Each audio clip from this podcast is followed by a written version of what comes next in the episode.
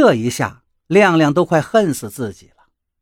阿玉看到他呆呆地站在门口一动不动，以为他还在生气，就讨好的说道：“亮亮，今天是妈妈不对，妈妈补偿你，今天晚上给你做你最爱吃的韭菜炒蛋。”补偿，韭菜。亮亮听妈妈这么说，突然有了灵感。对了，我要补偿妈妈。亮亮抬起头对妈妈说道：“妈妈，我想出去玩一会儿再回来。”阿玉看孩子终于肯说话了，连忙点头答应。直到吃晚饭的时候，亮亮才回来。阿玉从厨房探出头来，一看他手里好像拿了什么东西，但因为手头正忙活着，也没仔细看。第二天早上，阿玉一大早起来，想到阳台上去拔点葱。可到阳台上一看，可把他吓了一跳。阳台上到处都是拔断的韭菜跟小葱，泥土撒了满地。种菜的几个盆里光秃秃的，只剩了些泥巴。阿玉想起昨天的事情，知道亮亮生自己的气，可他怎么也不该把自己辛辛苦苦种的菜都给拔了呀？难道他嫌自己种菜也丢人吗？一想到这儿，阿玉的眼泪。扑扑簌簌地落了下来，他也忍不住了，气冲冲地跑到亮亮的房间，把他拖到了阳台上，指着阳台上被拔断的韭菜、小葱和洒落一地的泥土，他伤心地说道：“怎么，这些韭菜也丢你的人了吗？快说，你为什么要拔掉它们？”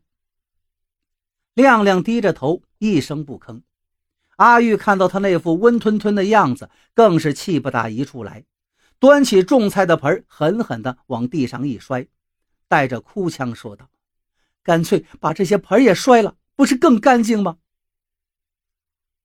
种着菜的破铁盆应声落地了，里面的泥土都倒了出来，从泥土当中滚出来几个大大的田螺，还散发着一股淡淡的腥味。阿玉愣住了，抓起旁边的小铁锹，在别的盆里翻了起来。一直不吭声的亮亮跑过来，一把拉住他的手，边哭边叫：“妈妈，妈妈，不能挖，挖了就不灵了。”阿玉哪管亮亮说的什么灵与不灵，只是一个劲儿的翻着泥土，里面竟然埋了大大小小好多的田螺。亮亮看到妈妈把田螺都挖了出来，哭得更伤心了。他一边哭一边嘟囔道：“他们永远成不了化石了。”阿玉听到儿子说什么化石，更加奇怪了，就问这到底是怎么回事。亮亮用袖子擦了擦眼泪，小下巴一高一低的抽泣着说道：“十万个为什么里面说，把田螺埋到泥土里，经过若干年之后，就会变成田螺化石。”阿玉明白了，亮亮昨天晚上去菜市场捡了人家不要的田螺，他要在这花盆里面。培养出化石来，阿玉觉得又好气又好笑，正要跟他解释，却听亮亮继续说着：“田螺变成了田螺化石，就成了文物，就可以把它们放到博物馆里，有好多人都来参观。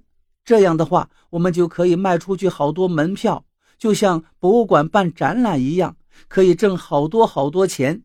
到那个时候，已经过了若干年了。”如果若干年跟很久差不多长的话，爸爸也就该回来了，您就可以穿新袜子，我们三个人一起去看节目。